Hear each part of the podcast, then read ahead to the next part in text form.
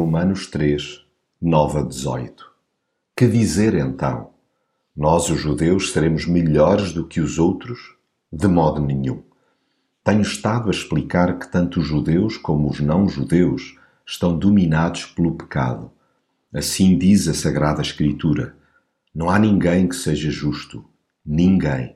Não há ninguém que compreenda, não há ninguém que busque Deus. Todos andam fora do caminho e todos se perdem. Não há quem faça o bem, nenhum só. Não há um justo, nenhum sequer. Chega de rodeios. Eu não sou flor que se cheire. Por muito que cada um tente mascarar a sua perversidade, todos estão debaixo do pecado. Sem Jesus, a subordinação ao mal é total, vivendo subjugado por essa horrenda influência. Ninguém se safa por si mesmo. Caminha sem rumo ao sabor da inclinação do ego.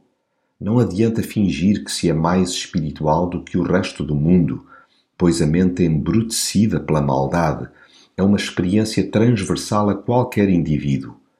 Cada um tenta saber de si e, no fundo, todos se extraviam.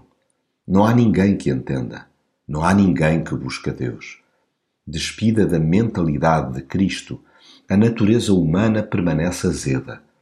A inutilidade dos meus atos vem ao de cima quando não me deixo mover pelo raciocínio de Jesus. Sem ele, não há quem faça o bem, não há nenhum só. Preciso de Jesus para adoçar as minhas palavras, aligeirar os meus pés para o bem e encaminhar os meus passos para o que realmente edifica. Reconheço que só com Ele conhecerei o caminho da paz e viverei em temor a Deus. Faço minhas as palavras de William J. Está a falhar-me a memória, mas há duas coisas que nunca esquecerei: que sou um grande pecador e que Jesus Cristo é um grande Salvador.